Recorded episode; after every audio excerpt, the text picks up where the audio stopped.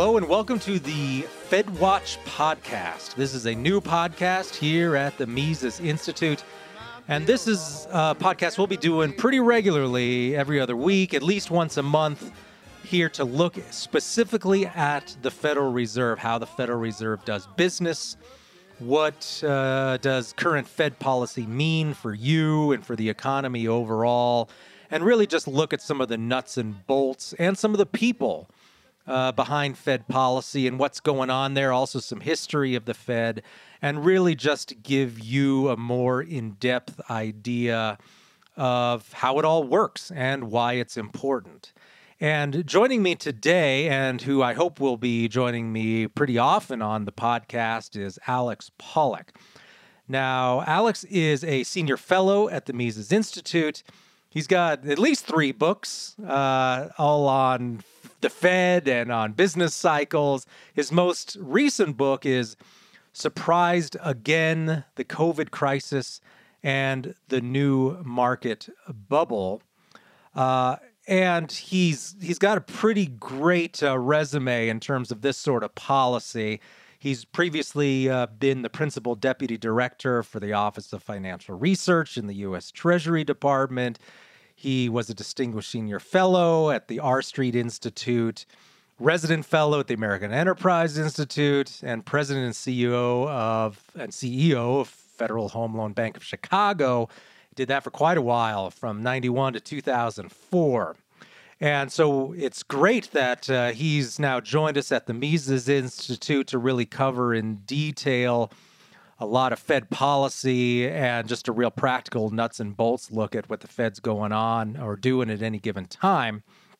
And so today I wanted to start off with some of the basics of what the Fed is doing. Not too basic, uh, but something that's relevant and suddenly has become very relevant in modern times and which uh, you probably, I think the title surprised again is relevant here, right? This is the sort of thing that we were told for years would never be an important issue and just didn't matter. And that's the issue of the Fed balance sheet and Fed remittances. And you've done a few articles for us uh, on this and also for uh, other publications as well, mainstream publications. And so, Alex, maybe you can uh, start off by just telling us a little bit first about what is this Fed balance sheet? And the Fed is a bank of sorts, and it actually matters what assets they have. I mean, what's the story there? Well, the Fed is a bank, or it's 12 banks to be exact. It is the Federal Reserve System uh, originally conceived as 12 regional banks who were going to have a fair amount of independence from each other. That went away in the course of the Fed's evolution. But it is 12 banks. We can add those 12 banks together. Uh, and they are all banks. They are banks. They are special banks. They have special powers. Uh, they can print money. They are now the monopoly money printer in uh, in history, regular banks also printed money. You could walk around with a uh, five dollar bill in your pocket from the uh, Fourth State Bank of Skunk Creek or something. But the Fed uh, monopolized that uh, starting hundred years ago or so. Uh, but it, but the Federal Reserve banks do have balance sheets. We add them all up into one consolidated Federal Reserve balance sheet. Uh, and when you do that, you get the biggest by far bank in the United States. Uh, today, with total assets of about $8.5 trillion, uh, an enormous and previously unimaginable sum. Some years ago, I was talking to a quite brilliant and distinguished economist colleague of mine, and I said, Well, uh, if we look at the Fed's balance sheet, and he said, Does the Fed have a balance sheet? And he was serious. And I said, I, being a banker, and not an economist, said, Of course it does. Uh, it is a financial entity, and all central banks have balance sheets. So let's talk a little bit about this amazing $8.5 trillion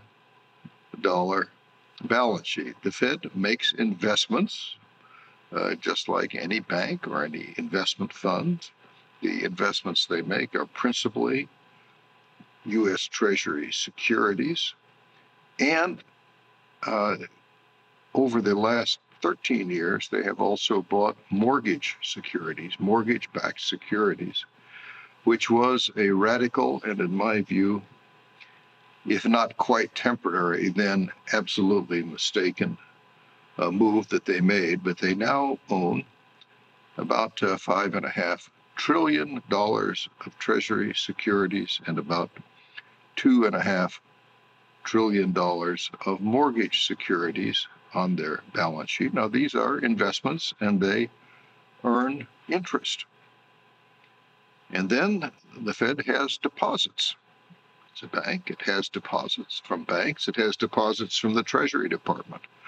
And it also borrows money uh, from the market, principally from money market funds in the form of what are called repurchase agreements, which are simply borrowings that it collateralizes with its uh, Treasury securities.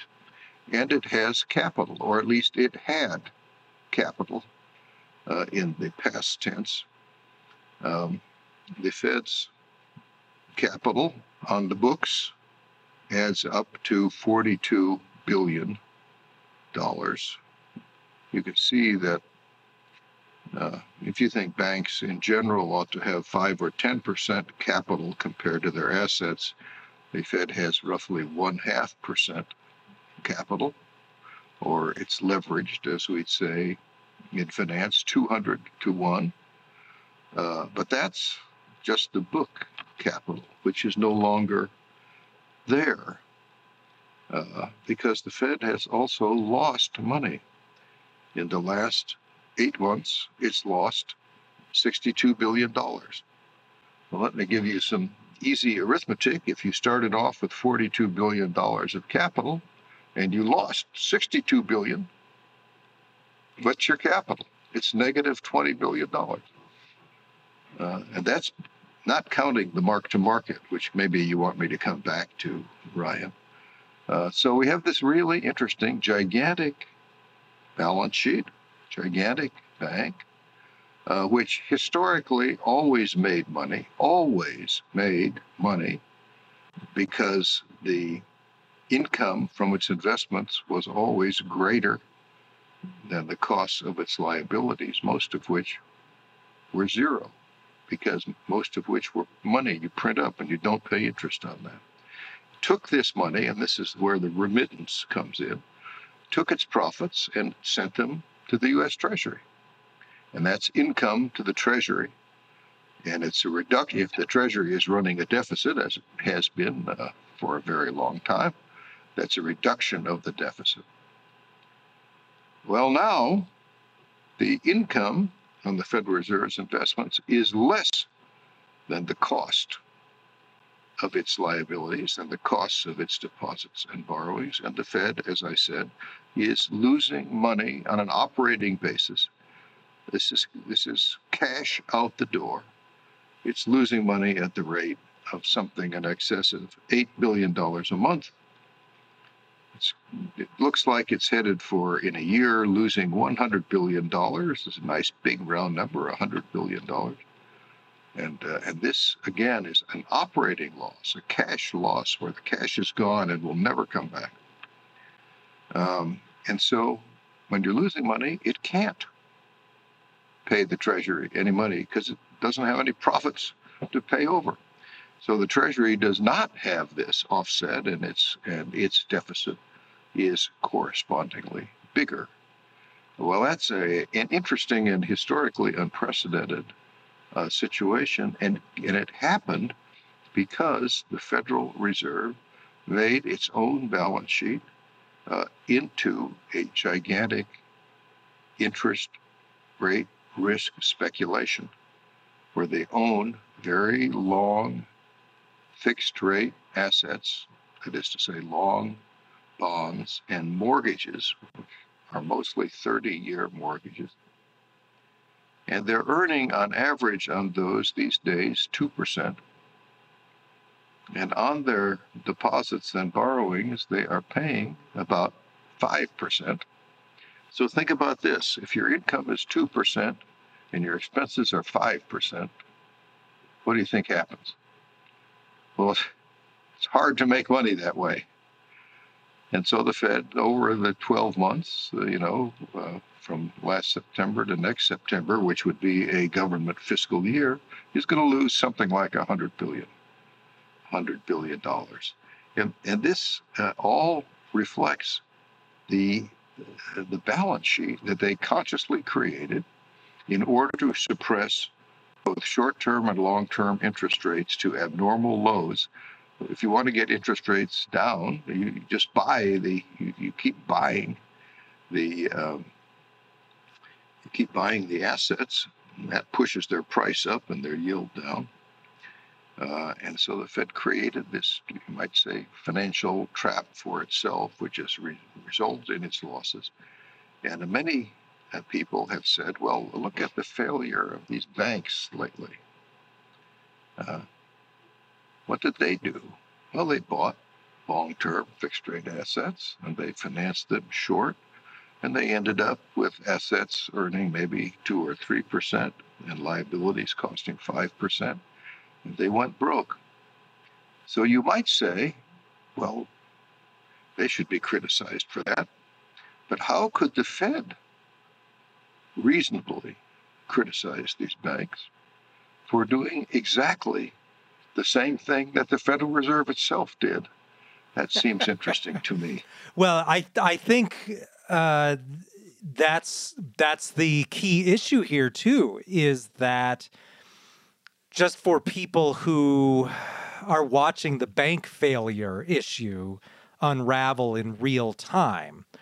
It's essentially the same interest rate mismatch issue, it sounds like, at both the Fed and at regular banks. Yes, and I, I here I describe the Fed as the Pied Piper, which led the banks into taking these highly risky, and, it, and it's hardly new everybody has known for hundreds of years that this is a way to get into trouble, investing, investing long, borrowing short, as we say, and you get in trouble that way both in interest rate risk terms, because when interest rates rise, uh, then, as we were saying, for both these failed banks and for the Federal Reserve, the cost of the deposits become, comes to exceed the income you're making uh, on your on your assets, on your investments, and then uh, and then you're losing money. Now, if you're a private bank, you then go broke, and you are closed down. If you're the Fed, well, all you do is print up some more money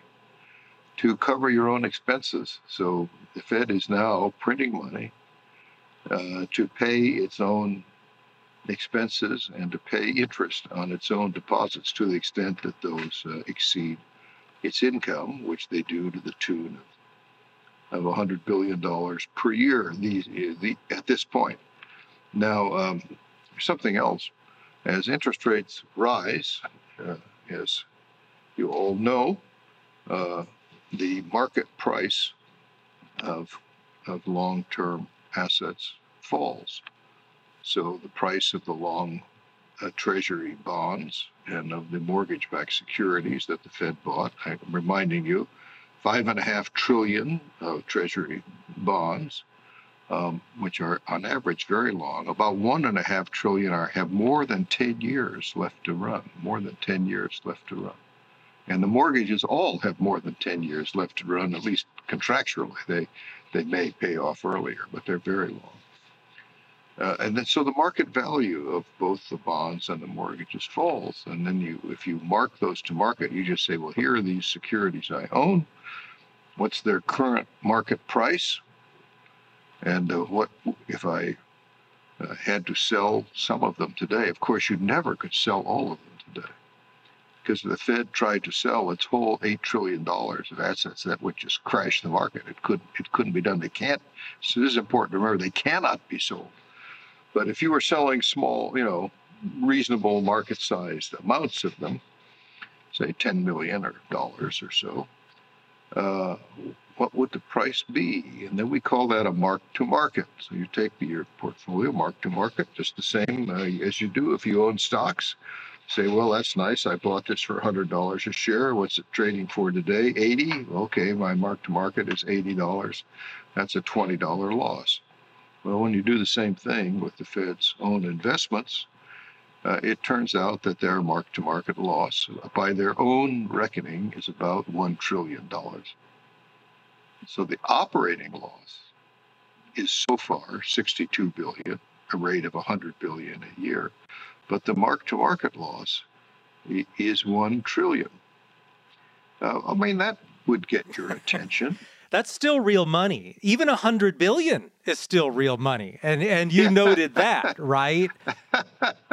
I mean, we're talking yeah. about defense spending altogether is official Pentagon specifically. We're talking about eight hundred billion. So a hundred billion. That's yeah. That's that's not nothing, and that's what we're talking about in terms of Fed losses. This is money that the Federal Reserve has actually lost. The U.S. government. Well, so one of the things uh, the Fed is often uh, thought of in, in sort of a mystical way by people as this uh, special organization that's going to, as, as, they say, manage the economy. It's going to set interest rates at the right level. It's going to decide how much inflation there should be and then create that much inflation.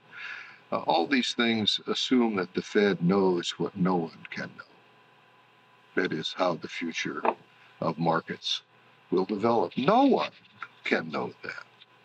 And the Fed can't know it either.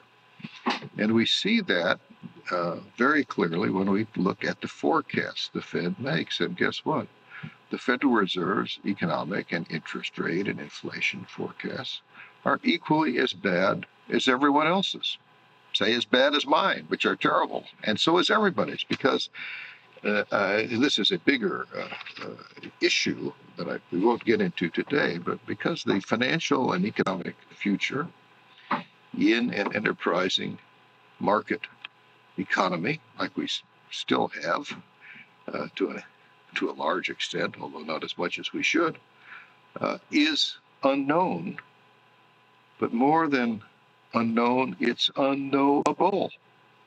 And no one can know it. And the Fed can't know it either. So, as a small example of this, I like to point out that um, if you uh, look at the interest rate forecasts done by the Fed in June 2021 for the end of the year 2022. Now, interest rates, short term interest rates at the end of 2022 were about four and a half, four and a half percent. What do you think the Fed forecast? Do you know, Ryan, what the Fed forecast? Well, I've I I do look at their uh, their uh, economic report that they put out several times a year. Their forecast report. Did they? Let's say they predicted two and a half percent. You're wrong. Oh, okay. They predicted one quarter of one percent. Oh, 25, 25 Way basis off. points. Oh, wow. You, you might it's say even worse than I thought. That was a that was a really amazing miss. um, for the end of 2023, they predicted 1.75 percent, I believe it was. No, they completely complete. So they have no idea. Well, and of course they off they always predict a rosy picture too. Sure. So if they're predicting unemployment is going to be at six percent, well, I just assume it's going to be considerably higher than that. And now with Fed economists saying, "Oh, well, we should expect a mild recession later this year." Well, that that sets off alarm bells for me because when they got even the beige book saying, "Oh yeah, things are slowing down, things don't look good." I mean, normally the standard language for these sorts of publications is things are moderately growing, things are relatively strong, things are great, things are pretty good. And the banks are sound and, and resilient, they're saying. right. In spite of the fact we just had some notable failures and failures that they they felt compelled to declare were systemically important, which meant they that the whole system was at risk because of these failures. Tells you all right, so uh, so the Fed, I have this little story. Uh, so the Fed completely missed, you know, missed by a factor of uh, 40 or so on interest rates for, the end of 2022. they completely missed, as we know, on inflation with their famous. First of all, they didn't anticipate the extent of the inflation. and of course, there was their famous uh, inaccurate transitory call. And they completely failed to anticipate the banking system problems that came up. So, one, two, three, that's three strikes. So, if you recall one of my favorite poems, which is Casey at the Bat. Not only did Mighty Casey strike out, but the Fed, Mighty Fed, struck out. Three strikes on these forecasts. But I don't, you know, I don't criticize them for this because to ask them to know the future is to ask them to do what can't be done. The, the, the people who make a mistake are the people who are asking the Fed, or if the Fed, it might be the Fed themselves who are asking themselves to do what can't be done. That is to say, know the unknowable future and manipulate it. That's uh, that's not uh, that's not what we need. I actually, uh, you did you, nicely mentioned my books. Thank you, Ryan. I have another book called uh, uh, Finance and Philosophy: Why We're Always Surprised. That, that then that one was followed by Surprised Again, and my co-author said we, we need to write another one called Surprised Yet Again. But anyway, why we're always surprised. That that the financial philosophy, why we're always surprised, is a chapter in it which your listeners might be interested in. It's called the most dangerous financial institution in the world. And they says who is the most dangerous financial institution in the world, and it says, well, it's the Federal Reserve. They have a lot of power but they have tremendous power combined uh, with the idea that they should know things that they can't know. And that combination is really dangerous. Now, you might get it right, you know, and you, you might do something that's needed and good, but you might also make terrific mistakes and set off huge inflation, set off bubble asset price bubbles as they have, which later correct uh, into uh, into busts and and uh, uh help the uh, government rob the savers uh, of any real return of their savings, uh, depreciate the currency, and, and, and contribute to the crises that they, they claim to be preventing. All, this, all these things make them, uh, in my opinion, the most dangerous information, the most dangerous uh, financial institution in the world. And I always think of the, the movie The Wizard of Oz when it comes to the Fed. If you remember the classic line, pay no attention to the man behind the curtain. I would say that's a good that yeah that's a good uh, uh, description of how the Fed works. Although the Fed was was forced about I don't know 12 years ago to start having some level of transparency with their regular press conferences. And if you if you read Fed materials, like since I'm in the the 10th uh, Fed district. I get their magazine. I think it's a monthly magazine. Uh, the the local yes, yeah. the Kansas City Fed. Yeah. And I think it's called yeah. 10 is their magazine. And I don't know how the other feds do it. Because they're the 10th. All the, they all have yes, such a thing. In, in I assume district. so. And I wonder if their rhetoric is all similar too, which is every article or every issue begins with some introductory remarks about how the Fed is very responsive and it has all of these member banks and they're they're uh, they're answerable to the people and local needs and desires through um, through their membership system. This isn't a unified central bank. It's like they're they're trying to reiterate all these old debates from the 19 teens and 20s. Yeah, it, it is said that Carter Glass, who was one of the fathers of the Federal Reserve Act, of 1913. Uh, later on, uh, when he was a chairman of the Senate Banking Committee, used to ask witnesses in the 1920s, does the United States have a central bank? And the answer he wanted was no. It has a federal system of regional reserve banks That's what you're talking about. And that was the original idea, but it hasn't been the idea for a long time.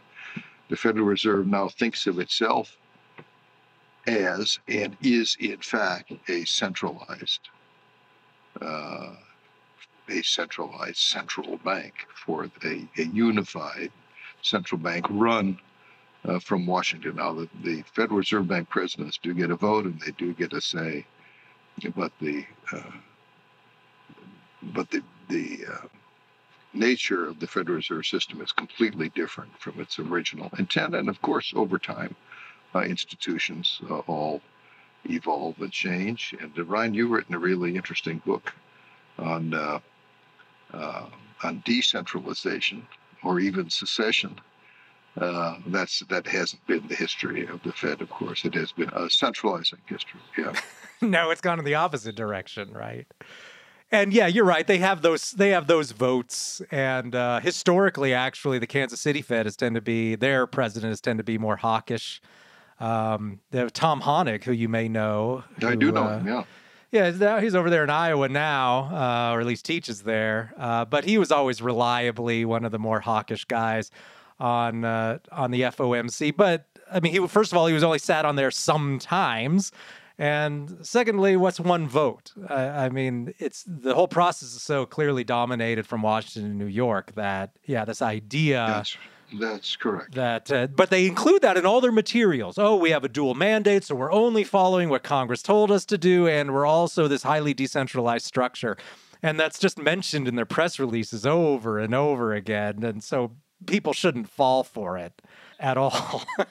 Dual mandate in the statute is actually a triple mandate. There's three mandates, uh, which are stable prices maximum. Well, you, you, should the Fed should run policy in order to try to achieve uh, maximum employment, stable prices, and moderate long-term interest rates. It is the thing. Now, uh, these days, the Fed does not talk about achieving stable prices. Just the opposite. Uh, they have this term, price stability. Price stability. It's much more waffly term than stable prices. We understand what stable prices means. And over average, uh, on average, over time, prices stay more or less the same. That would be stable prices. They have defined price stability to mean a, a stable rate of inflation and they have committed themselves to 2% inflation a year forever. So instead of committing themselves to stable prices, uh, which is what the statute says, you'll never find this little difference in any in any Fed material. They committed themselves to perpetual inflation uh, at a rate of two percent. Well, uh, at 2% a year, what happens to prices in a lifetime? Let's say a lifetime is 80 years, more or less. The answer is they quintuple. They quintuple. And then you get some, uh, in my mind, uh, very uh, foolish people saying, well, it's hard to get inflation down to 2%. Let's just make it 3 or 4. If you do the compound math to what a 4% compound inflation does. It gives you wild runaway inflation in the course of a lifetime. And, and it, what uh, uh, but somebody like uh, Ludwig von Mises or Friedrich Hayek, or maybe you and me would say was, well, how about zero? On average.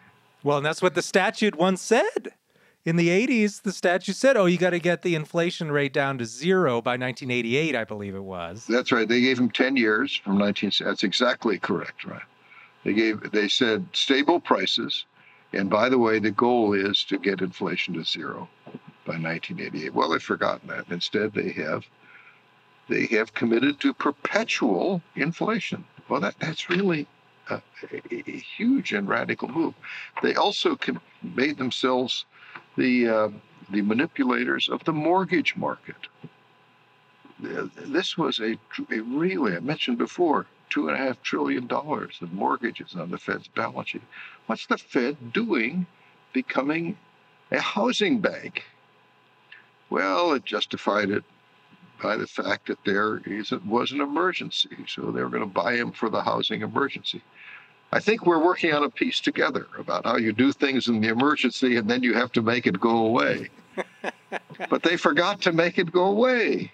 So they just made their mortgage portfolio bigger and bigger. And in doing that, uh, they completely distorted the housing market and, and uh, financed and helped uh, run up the uh, uh, the obviously non-sustainable bubble in housing prices. Well, that's because they've got these mortgages on their balance sheet, which, in my view, they should not have. And I think the one important financial goal and political, let's call it political economy goal for the Federal Reserve, should be to take their mortgage portfolio back to zero, which is exactly where it was from 1913 to 2008. Zero. Well, that brings us back to this issue then of the bankrupt Fed. Yeah, well, not right. all right. Let's be is... careful. They're not bankrupt.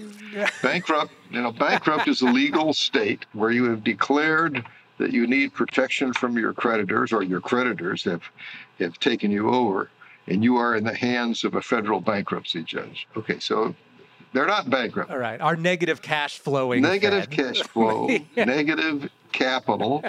we call that technically insolvent. If your capital is negative, the, the, the right tech, technical financial term for that is technically insolvent. It means you, you owe more than you've got in, in assets. People who defend the Fed. And I think an important takeaway for our audience here then is that to keep in mind that this mortgage debt, and you mentioned this, but it, it, describes so much of our problem, and it, it's it's the same problem as the old savings and loan yes. implosion. Well, yes. Is they got it's even the same sort of debt, the long term debt. They got heavily not sort of. It is precisely right. the same debt. they got into these long term mortgage. Yeah. Right? Yeah. And and so that's unresponsive to current moves in interest rates. However, what the Fed is paying out to depositors, which is the member banks, right?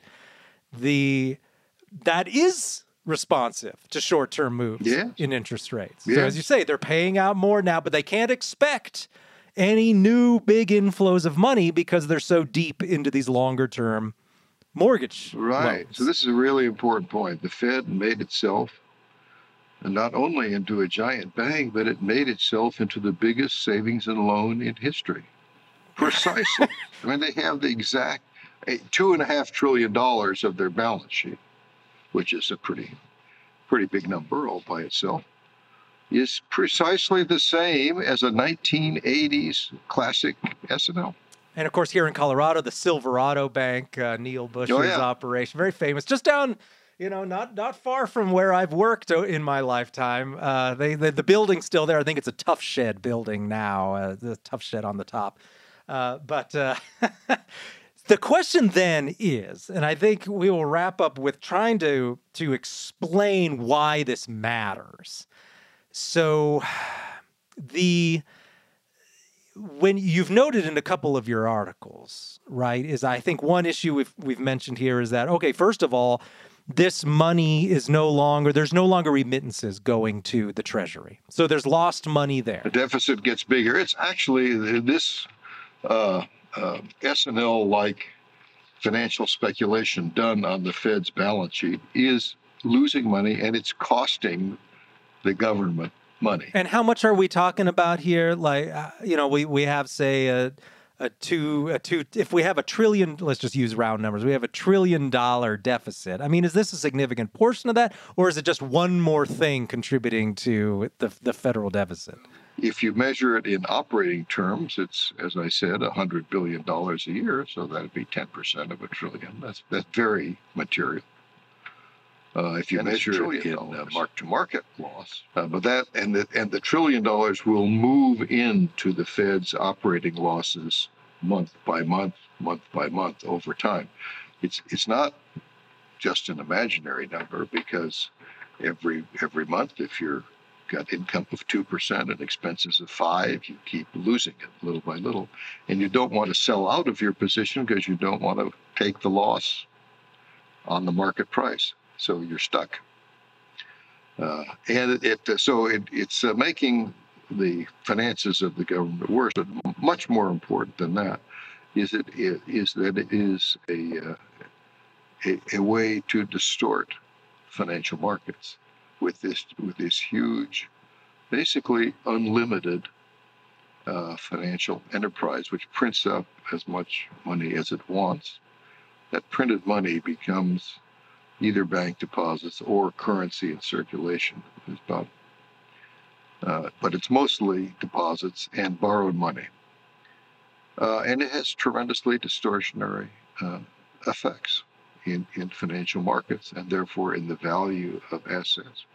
Uh, and in the uh, in because they have used it to suppress interest rates on the uh, on the returns that are available to savers on their on their money they deserve a fair return on, and they have instead been basically expropriated by the Fed, uh, and uh, through its inflationary effects on depreciating the money that everybody has. So these are hugely uh, uh, important effects and hugely important issues. And I'll, I'll just mention there's also a, a serious constitutional issue here in doing all this.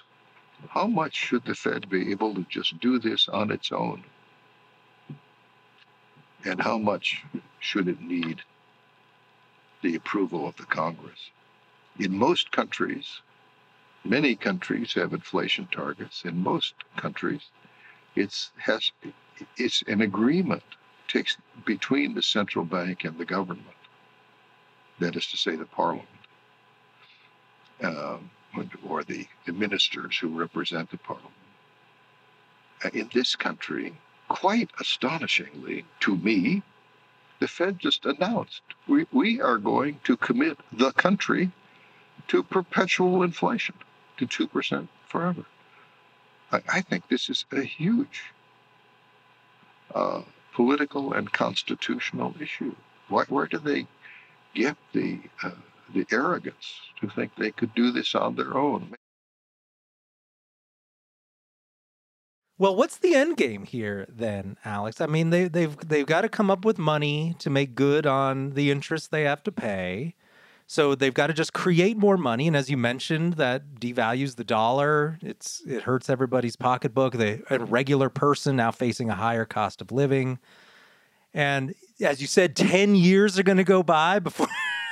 before a lot of this. Uh, well, before this... all of it rolls. Well, not all of it yet, because the mortgages will still be there, or some portion of them will still be there. Yeah, so it's. A, I mean, we're talking about a several year long problem here. Yes. Right. So how do they get out of this, or do, is it just going to be a decade or more of pain and and incredible inflation and and who knows what? Well, it'll give us a lot to write about and discuss over the next couple of years, Ryan, as we go forward. uh, it's hard to see the, the way out for me. Well, I guess we will have to cover this in more detail as time goes on. Maybe we'll know a little bit more about what they're thinking in the future. Uh, and I, I think it is, as people who study finance and economics, it is actually, unfortunately, an exciting time because when everything's going well, it's not that interesting to comment on or analyze but things aren't going all that well now. So it's very interesting to look at and analyze and see what new disaster awaits. Very true. I'll give us a, a parting thought on that. The, the greatest book on banking, and the, maybe the most influential, at least on central banking, is, is Lombard Street by Walter Bagehot. And there is a, a chapter in Lombard Street with this most apt title to, given your the comments you just made, right? which is, and Lombard Street means Wall. Lombard Street in in London meant the same as Wall Street means to us. It is why Lombard Street is often very dull, but occasionally extremely excited. yes, I do think that's going to apply here a lot in the next year, if, and much longer, really, when you uh, really start to dive down. So thank you very much for joining me today, Alex. We'll uh, we'll wrap up for this episode. But yeah, Will, I mean, just listening to this, I think there's a wide variety of topics we can go into a little bit more detail. The history of 2% inflation, uh, the legal history of the uh, the Fed's mandate, all of that sort of stuff, I think most is all just stuff most people don't know anything about. And I think we can discuss in uh, more detail going forward. So thank you, if you're listening, for joining us on this edition. And uh, we'll be back before too long with some more here on the Fed Watch podcast. Have a great week. But I'll make a living just where I don't know, cause I'm busted. I'm broke. No bread. I mean, like nothing.